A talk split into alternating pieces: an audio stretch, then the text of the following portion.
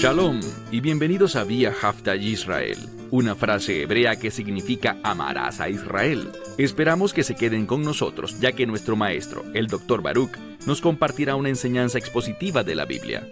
El Dr. Baruch es profesor titular del Instituto Sera Abraham, con sede en Israel. Aunque todos los cursos en el instituto se imparten en hebreo, el Dr. Baruch se complace en compartir esta enseñanza en inglés con doblaje al español. Para más información, visítenos en amarazaisrael.org o descargue nuestra aplicación móvil Mi Estudio Bíblico. Aquí está Baruch y la lección de hoy. Somos llamados a ser personas de influencia para los demás. Y esa influencia que se supone que tengamos siempre debe estar arraigada en la verdad y transmitida mediante el Espíritu Santo. En nuestro estudio de hoy, continuaremos en el libro de Hechos capítulo 18, tratando específicamente un pasaje muy significativo, que inicia una discusión en torno a la teología correcta con respecto al Espíritu Santo. Les digo sinceramente que hoy en día y esto no es nada nuevo, hay mucha confusión en cuanto al Espíritu Santo, su obra, su ministerio, su unción, su bautismo en la vida de los creyentes. Y necesitamos utilizar la escritura adecuadamente. Cuando abramos la escritura el día de hoy, veremos algunas verdades teológicas y mi esperanza es que podamos entender un poco más sobre cómo esta escritura ha llegado a nuestras manos, así que vayan conmigo, como dije, al libro de Hechos, capítulo 18. Vimos que Pablo está en movimiento, haciendo exactamente lo que les dijo a los líderes de la congregación en Jerusalén que haría, visitar estas iglesias en las que ya había estado antes, yendo además a lugares nuevos. Y, como siempre, compartiendo el mensaje de salvación, discipulando a aquellos que lo recibían con el deseo de ayudarles a crecer y establecerse como iglesias maduras en estos distintos lugares, capaces de continuar llevando adelante la obra del reino. Y vemos aquí, mira por favor el verso 18 del capítulo 18. Leemos aquí.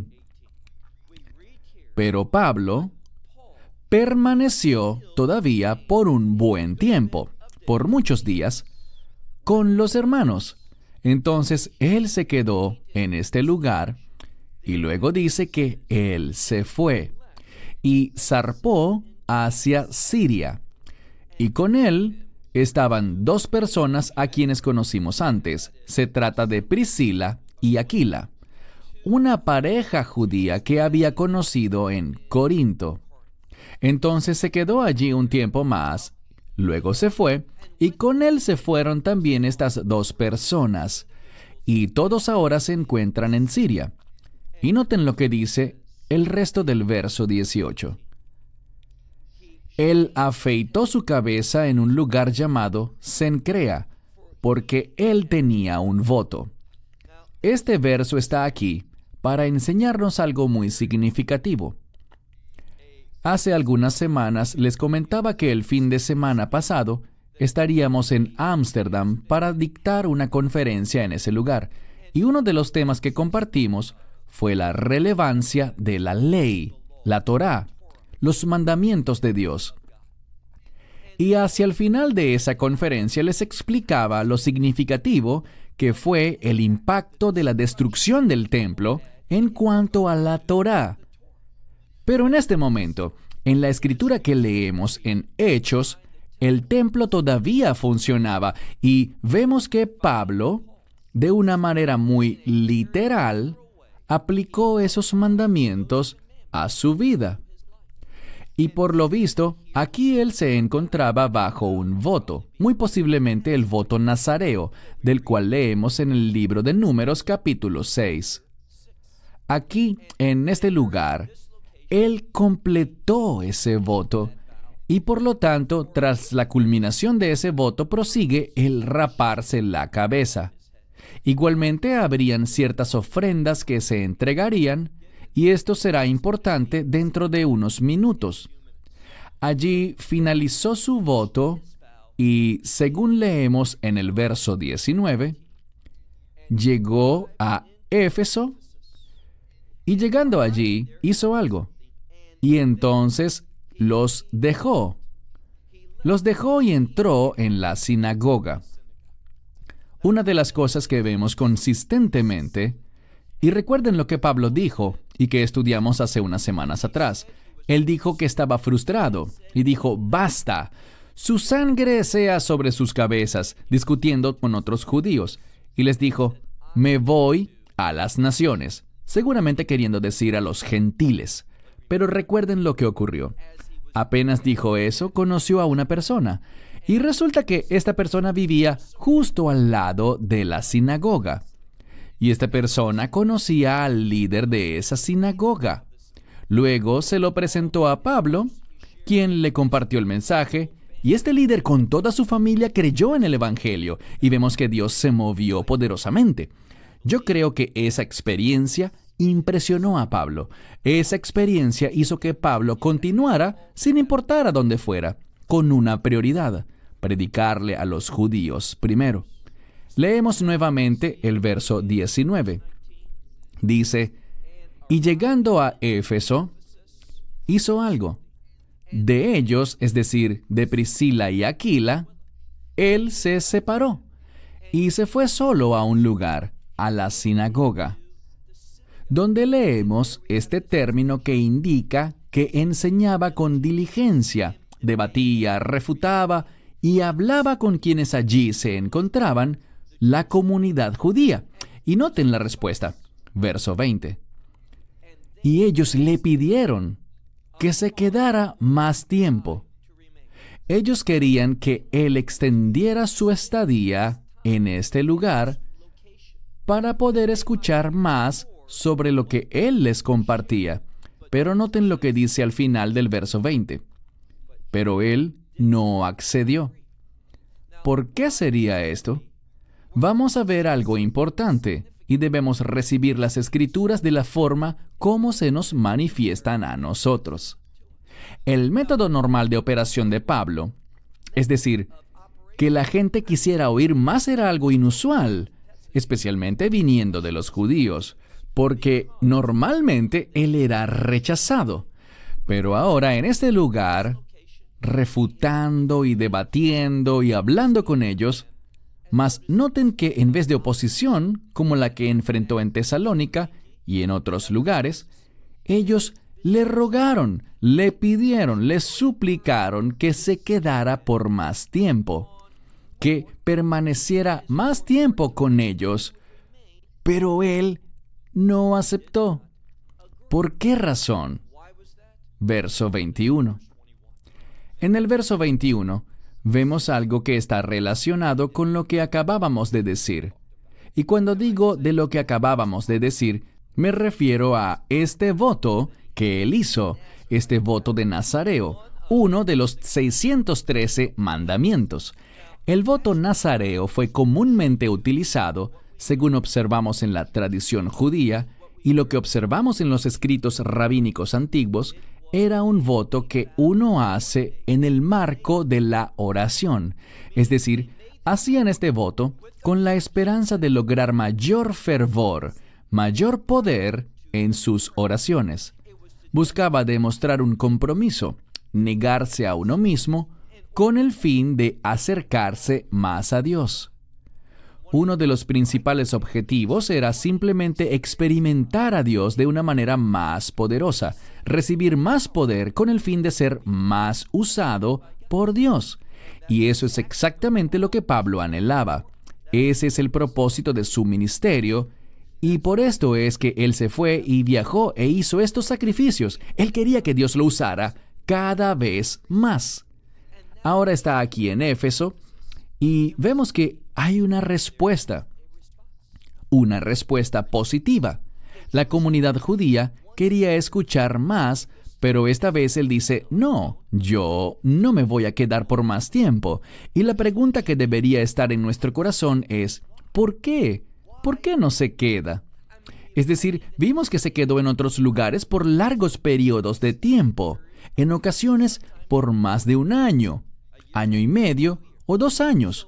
Ahora él dice no cuando la comunidad judía quiere aprender más. Bien, lo que leemos a continuación es muy significativo.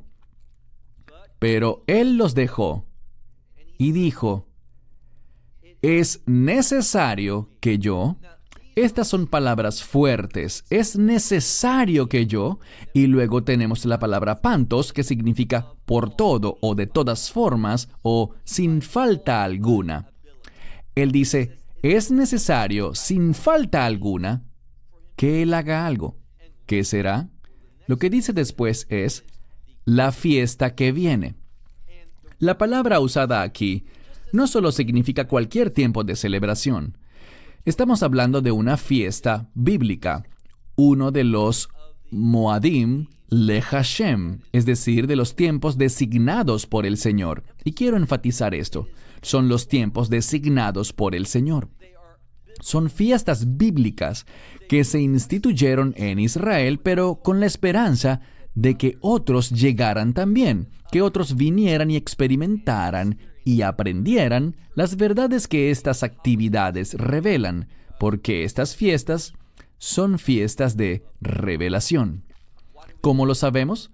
Pueden buscar después en el libro de Colosenses capítulo 2 y ver que estas son sombra de las cosas que han de venir. Y la sustancia, aquello que produce la sombra, es el Mesías. Así que estas cosas son mensajes del futuro. ¿Qué aspecto del futuro? No debería sorprenderte. El reino de Dios.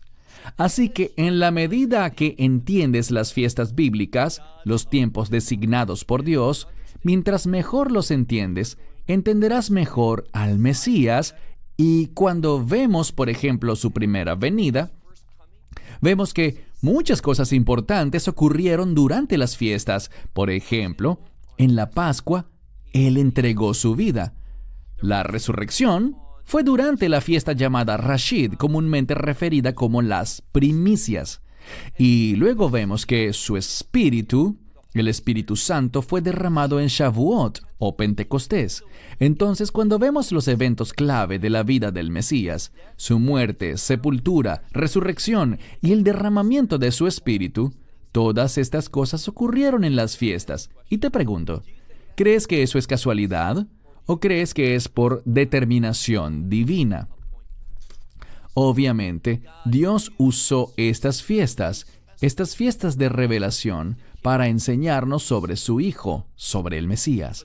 Y no solo sobre Él, también hay sombras de cosas que vienen, es decir, mientras más aprendemos sobre las fiestas, mejor entenderemos el reino de los cielos. Noten lo que dice. Con esta fiesta que viene, que se hará en Jerusalén, quiero enfatizar esto, porque muchas traducciones están mal. Ellas dicen guardar, pero no dice guardar es la palabra hacer. Es la palabra griega para hacer la fiesta. Nosotros podemos hacer la fiesta hoy en el sentido de que podemos aplicar la verdad de esta fiesta. Podemos estudiar la revelación bíblica de las fiestas de Israel y podemos aplicar la verdad a nuestras vidas y podemos entender lo que estas fiestas revelan. ¿A quién nos revelan a nosotros, es decir, al Mesías? y lo que dicen sobre el reino de Dios. Y es sabio hacerlas, pero no podemos guardarlas. Y esta es una de las cosas que compartía recientemente. No podemos guardarla completamente de la manera como lo revela la Torá. ¿Por qué? Porque el templo no existe. En la época de Pablo, cuando se escribió este pasaje, el templo todavía existía y por lo tanto él decía que sin falta alguna era necesario que él estuviera para esta fiesta que vendría y que se haría en Jerusalén. Y luego dice, pero de nuevo volveré a ustedes y encontramos la expresión tofeil felontos, que significa, es un modismo para decir, si Dios lo quiere, si esta es la voluntad de Dios. Y esto es algo que deberíamos adaptar a nuestras conversaciones diarias. Si Dios quiere. Hay dos razones por las que debemos hacer esto. No debemos ser presuntuosos, no debemos pensar, haré esto mañana y luego haré aquello. No. Si Dios quiere, debemos entender que las decisiones que tomamos deben ser parte de la voluntad de Dios. Debemos responder a lo que Dios nos ha revelado, a lo que hemos oído, de una manera humilde. Y lo segundo que debemos entender sobre esto, cuando decimos si Dios quiere, es que todas las cosas dependen de Él. No dependen de nosotros, sino de que Dios lo permita. También es un testimonio. Cuando le decimos a la gente si Dios quiere, es un testimonio para ellos de que nosotros queremos someternos a la voluntad de Dios, que nuestras decisiones se basan en la verdad de las escrituras.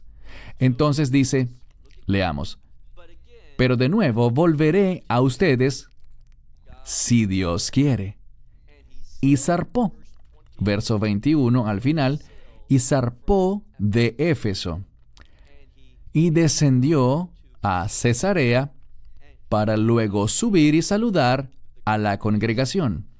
Esto usualmente significa, y la mayoría de los eruditos lo entienden así, como que él llegó a Cesarea y de allí subió a Jerusalén para visitar una vez más a la congregación y celebrar la fiesta. Cualquiera haya sido esta fiesta, con sus compañeros creyentes, en Jerusalén, ¿de acuerdo con qué? Bien, sabemos que habían fiestas las cuales la palabra de Dios ordenaba guardarlas en Jerusalén. Por supuesto, esto solo era relevante cuando el templo existía. ¿Es bueno ir a Jerusalén hoy en día para estas fiestas? Absolutamente. Pero ¿Escobá es una obligación? Pues si no existe un templo, no lo es. Vemos aquí y encontramos que él subió con el fin de saludar, de desearle el bien, como pudiésemos traducirlo, a la congregación, y luego descendió a Antioquía y pasó un tiempo, cierto tiempo allí, para luego irse y atravesar y viene una palabra muy importante. Significa ordenadamente, de acuerdo a un diseño o un propósito. Entonces Pablo, con un diseño, con un propósito de manera ordenada, visitó a las congregaciones, donde en la región de Galacia y también Frigia. ¿Y qué hacía? Noten lo que dice. Él fortalecía a todos los discípulos. Y presten atención a esta palabra fortalecer. ¿Por qué? Ella comunica la idea de ayudar a otros a echar raíces. Algunas Biblias, y creo que esta es una traducción excelente, dicen establecerse, con el fin de que echen raíces que estén sobre el fundamento correcto, con el fin de que ellos tengan tal cual una raíz que les dé acceso al alimento, a los recursos para que ese árbol, esa planta, crezca. Y eso es lo que Pablo deseaba hacer, ser de influencia, ayudando a otros creyentes a crecer, madurar, echar raíces, establecerse en la verdad de Dios con el fin de poder servir a Dios efectivamente. Ahora avancemos al verso 24. Es en esta última sección del capítulo 18 en la que me quiero enfocar, porque hay mucha verdad teológica significativa allí. El problema es que si no estás consciente de la verdad teológica, pudieras en este pasaje caer en un error, en un error en tu teología, en un error en tu conducta, o en este caso, en un error sobre cómo interpretar el texto. Quisiera que entendiéramos algo. En este momento tengo en mi mano el Nuevo Testamento griego, pero si eres sabio me preguntarás, ¿cuál Nuevo Testamento griego? Porque existen dos. Existe el Textus Receptus y también existe el llamado Nestle Allen. Ellos son similares, muy parecidos, pero tienen algunas diferencias importantes.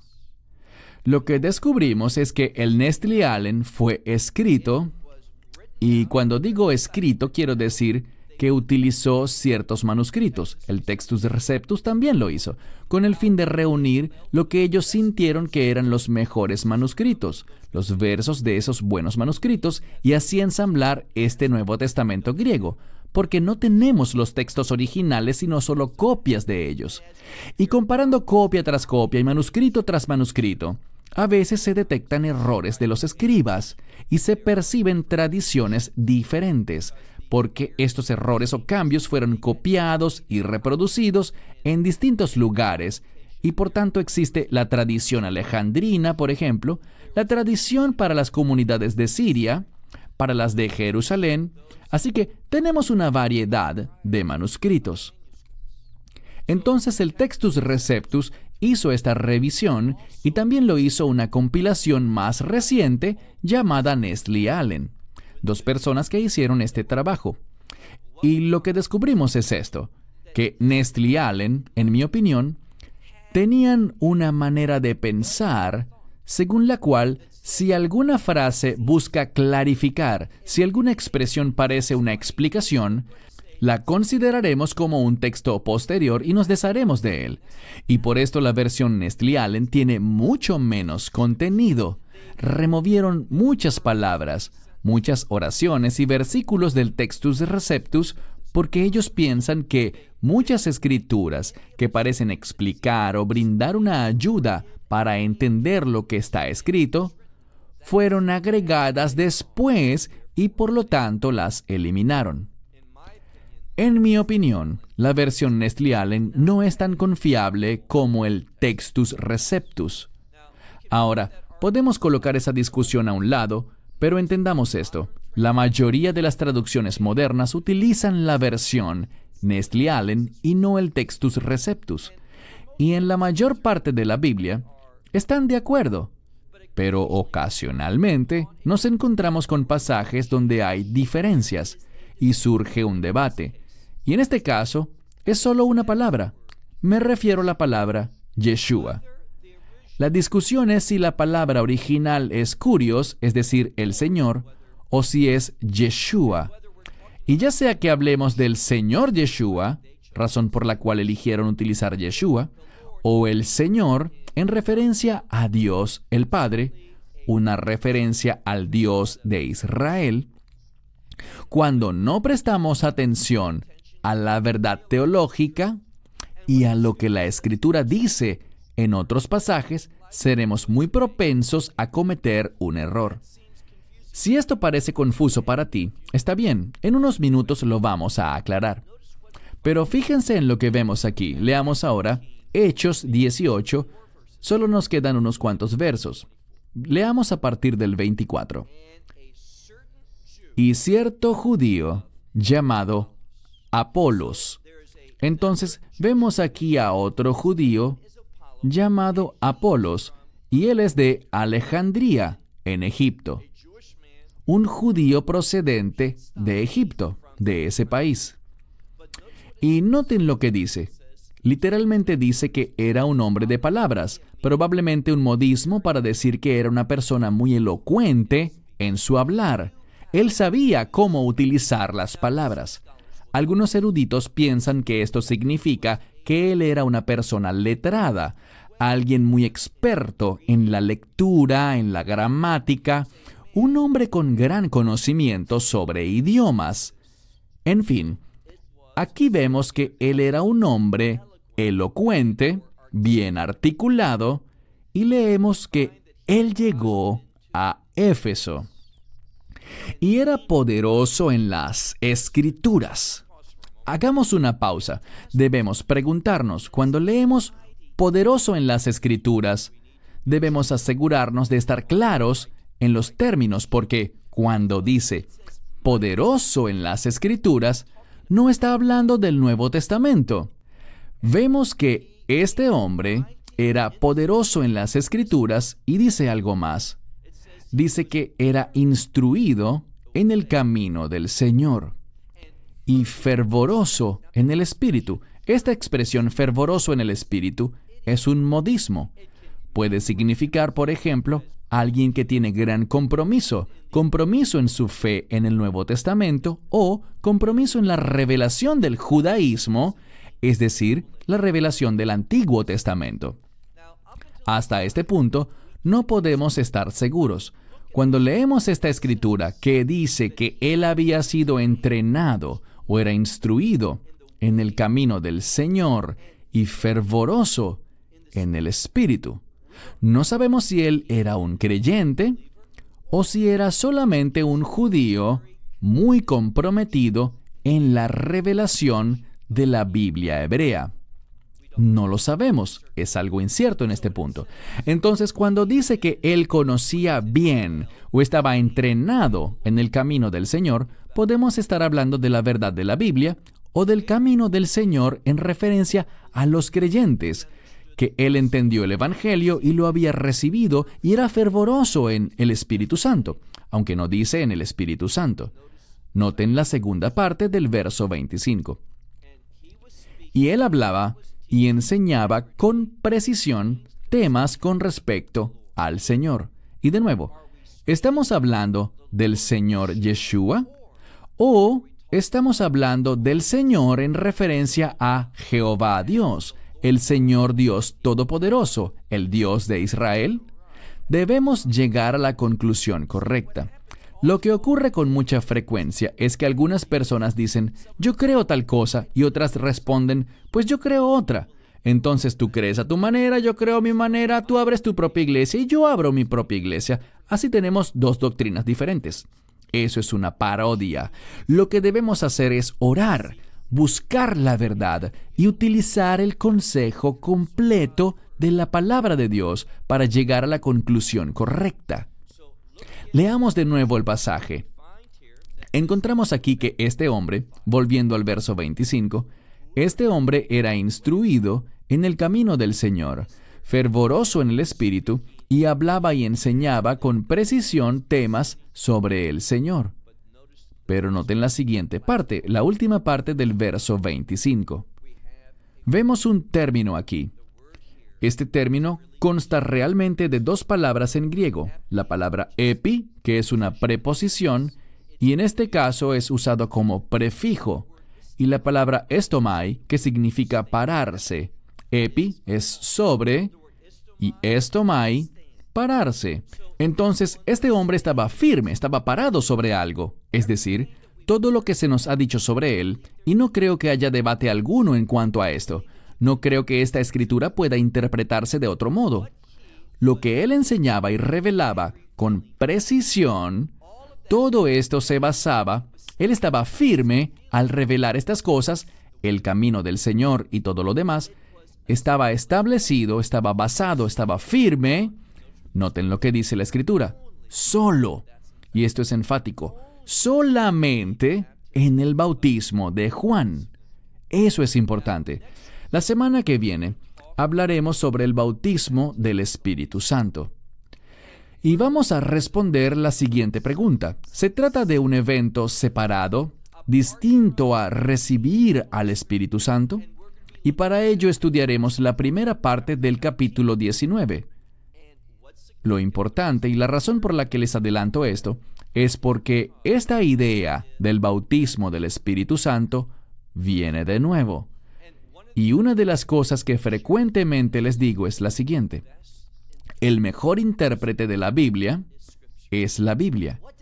¿Qué significa el bautismo de Juan solamente? Bien, pronto, pero muy pronto, al inicio del capítulo 19 de Hechos, veremos que Pablo se encuentra con discípulos, pero no con discípulos de Yeshua. De hecho, ellos ni siquiera habían oído de Yeshua. Ellos no han recibido al Espíritu Santo. Simplemente habían sido bautizados con el bautismo de Juan, tal como acabamos de hablar.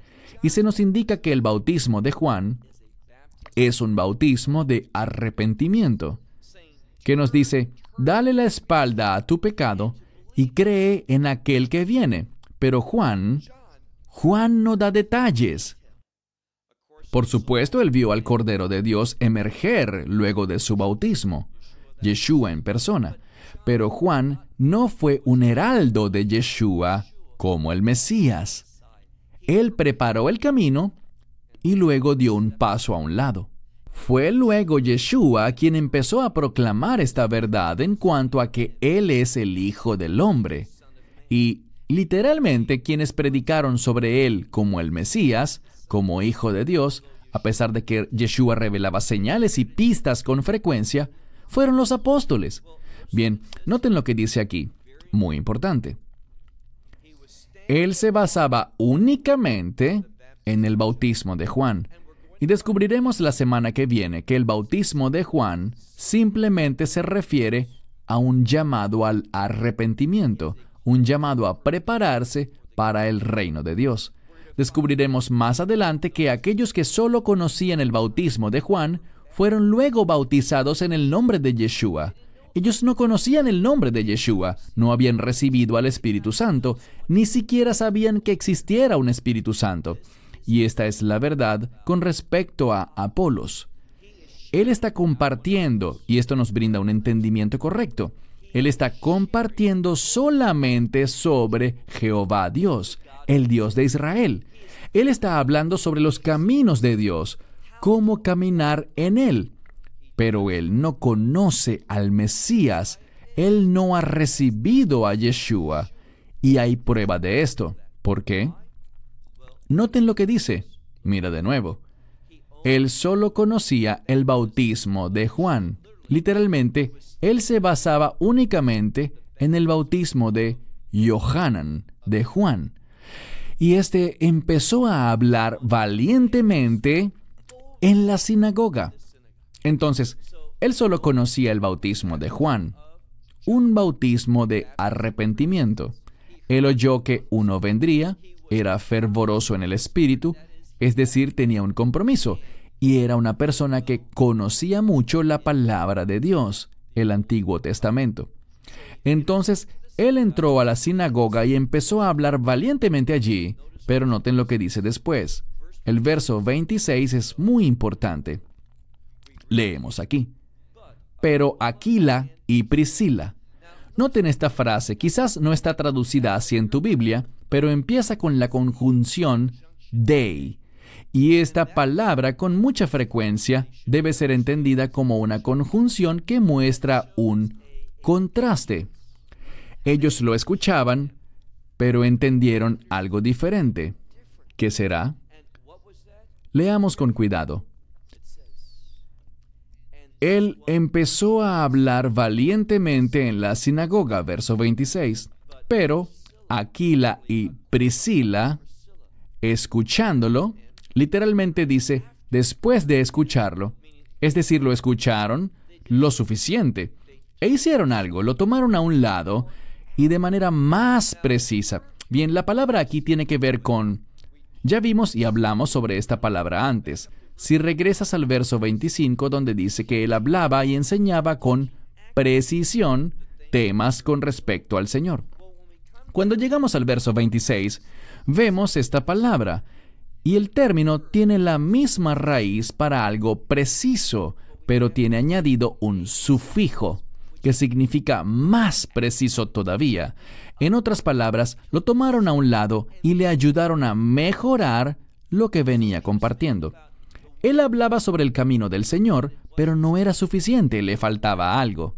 No es que hubiese dicho algo malo, sino que simplemente estaba incompleto. ¿Por qué razón? La razón es clara. Él solo conocía el bautismo de Juan.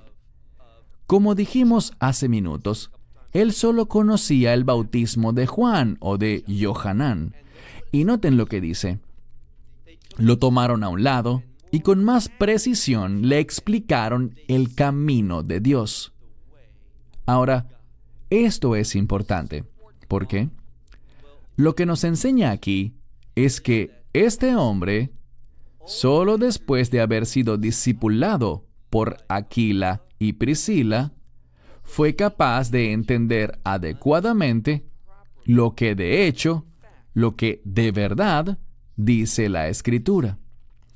Quiero que volvamos a un punto muy importante, porque el núcleo de lo que venía diciéndoles está en el verso 25. Esto es donde dice que él enseñaba con precisión en torno al Señor.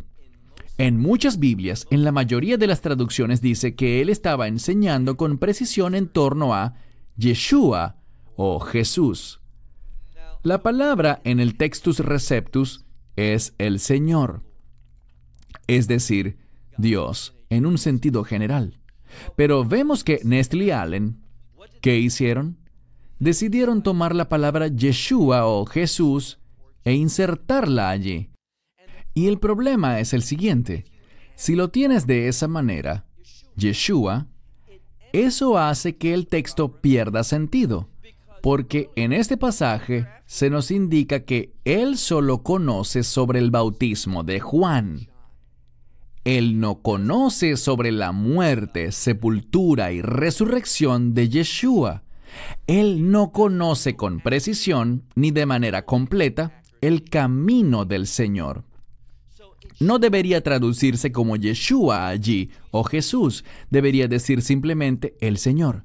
Si buscas, por ejemplo, en uno de los recursos que yo utilizo con frecuencia, llamado Bible Hub, puedes colocar un verso tal como este, Hechos 18, verso 25, en tu motor de búsqueda favorito, y uno de los resultados te llevará a Bible Hub. Cuando haces clic allí, ¿qué verás? Creo que en mi caso en inglés encontré 28 traducciones diferentes. 22 de ellas dicen Yeshua o Jesús. Y solo 6 lo dicen bien y dicen el Señor. Si insertamos allí el término Yeshua, hace que todo el pasaje pierda sentido, porque si él estuvo enseñando con precisión sobre el camino de Yeshua, ¿Qué significa que solo conociera sobre el bautismo de Juan? Más adelante vemos que habían otras personas que solo conocían el bautismo de Juan y no tenían al Espíritu Santo. No conocían siquiera sobre el Espíritu Santo y tuvieron que ser bautizados en el nombre de Yeshua. Entonces esto generaría un conflicto en la escritura. Apolos era poderoso en las escrituras, un orador elocuente, pero no obstante, él no conocía de manera completa el camino del Señor, porque no conocía quién era el Mesías. Él sabía que vendría un Mesías, pero no lo conocía de verdad. Por esto es que Aquila y Priscila, volvamos a leerlo, dice que, tomándolo aparte, con mayor precisión, hicieron algo, expusieron ante él el camino del Señor. Verso 27. Él quería pasar a Acaya. ¿Y qué pasó? Los hermanos escribieron para animar a los discípulos, es decir, a los discípulos allí en Acaya, que lo recibieran. Y cuando Él llegó, Él ayudó mucho a aquellos que habían creído por medio de la gracia. Lo que la escritura está haciendo es lo siguiente. Versos atrás, él enseñaba sobre el camino del Señor en un sentido general. Pero tras ser discipulado por Aquila y Priscila, de una manera ahora más precisa, más excelente, enfocándose en Yeshua, ahora él, y esto es un hidush, es algo nuevo, él enseñaba sobre la gracia y fue capaz de discipular y de ayudar en gran manera a aquellos que habían creído por medio de la gracia de Dios. Esta idea de gracia y de ayudar a creyentes era solo posible ahora porque había entendido de manera más precisa el camino del Señor, enfocándose en Yeshua. Ahora pasemos al verso 28, el último versículo del capítulo. Porque con poder a los judíos él estaba haciendo lo mismo que Pablo hacía. Él los estaba refutando públicamente y manifestando o demostrando, comprobando por las escrituras. Quiero hacer una pausa porque esto es muy importante. Verán, la única manera para poder refutar adecuadamente otras doctrinas es haciéndolo basado en las escrituras. Con mucha frecuencia les he dicho que nuestro objetivo fundamental es guiar a la gente hacia este libro que busquen y piensen en las escrituras. Y eso crea la oportunidad para que el Espíritu Santo empiece a tocar su corazón, para que el Espíritu Santo empiece a revelar y les brinde luz para entender el texto, de modo que puedan llegar a un entendimiento correcto de la palabra de Dios. Entonces, noten a este Apolos, quien, habiendo sido discipulado, quien habiendo entendido de una mejor forma el camino del Señor, fue capaz de hablar de la gracia de Dios, fue capaz de impactar a quienes ya habían creído. Y noten que públicamente, con poder, ¿qué hacía? refutaba a los judíos, presumiblemente en la sinagoga, entre la comunidad judía. Los refutaba públicamente y demostraba por medio de las escrituras. ¿Qué demostraba? Noten lo que dice. Él demostraba que Yeshua, que Él era el Mesías. No vemos que dijera esto antes. Leímos que Él simplemente enseñaba el camino y lo hacía de manera precisa basado en la revelación del Antiguo Testamento. Pero ahora, habiendo aprendido de estas dos personas, Aquila y Priscila, sobre un camino más excelente al Señor, que se enfoca en Yeshua y su gracia, fue capaz de tomar lo que sabía de la Biblia hebrea y fue capaz de unirlo todo de manera que fuera una bendición inclusive para quienes ya habían creído en la gracia de Dios. Cerraremos con esto. Lo importante aquí, en lo que vemos, es el énfasis en el discipulado. Vemos cuán importante es no solo evangelizar, eso es fundamental, sino que la gente habiendo creído, por la gracia de Dios, necesita ser discipulada. Y Apolos estaba haciendo justo eso. Aquila y Priscila lo hicieron también. Y Pablo lo hacía también. Dándoles, tal como lo dijimos antes, colocándoles sobre el fundamento correcto para que pudieran ser arraigados en la verdad y así crecer y producir fruto, es decir, brindar un testimonio con respecto a la verdad de Dios, no solo de palabra, sino por obras porque son estas obras poderosas de obediencia las que manifiestan la gloria de Dios. Eso es lo que deseamos. Deseamos ser fortalecidos, queremos estar arraigados en la verdad y anhelamos manifestar la gloria de Dios. Y la única manera de hacer eso es cuando somos sanos escrituralmente, entendiendo la metodología correcta para interpretar las escrituras. Por esta razón es tan importante que te entrenes en las metodologías correctas de interpretación bíblica. Apolos necesitó ser discipulado.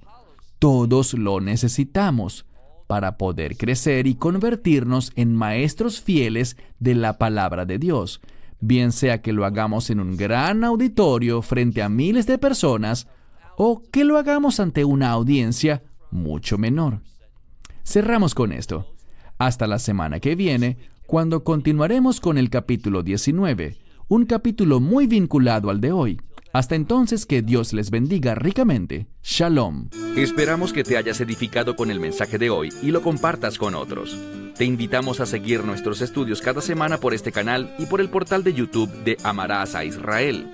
También puedes descargar nuestra aplicación móvil gratuita Mi Estudio Bíblico. Finalmente, para obtener más información sobre nosotros, visita nuestra web amarasaisrael.org, donde encontrarás otras conferencias de Baruch en audio, video y texto. Hasta el próximo programa. Que el Señor te bendiga en Yeshua Hamashiach, Jesús el Mesías, mientras caminas con Él. Shalom desde Israel.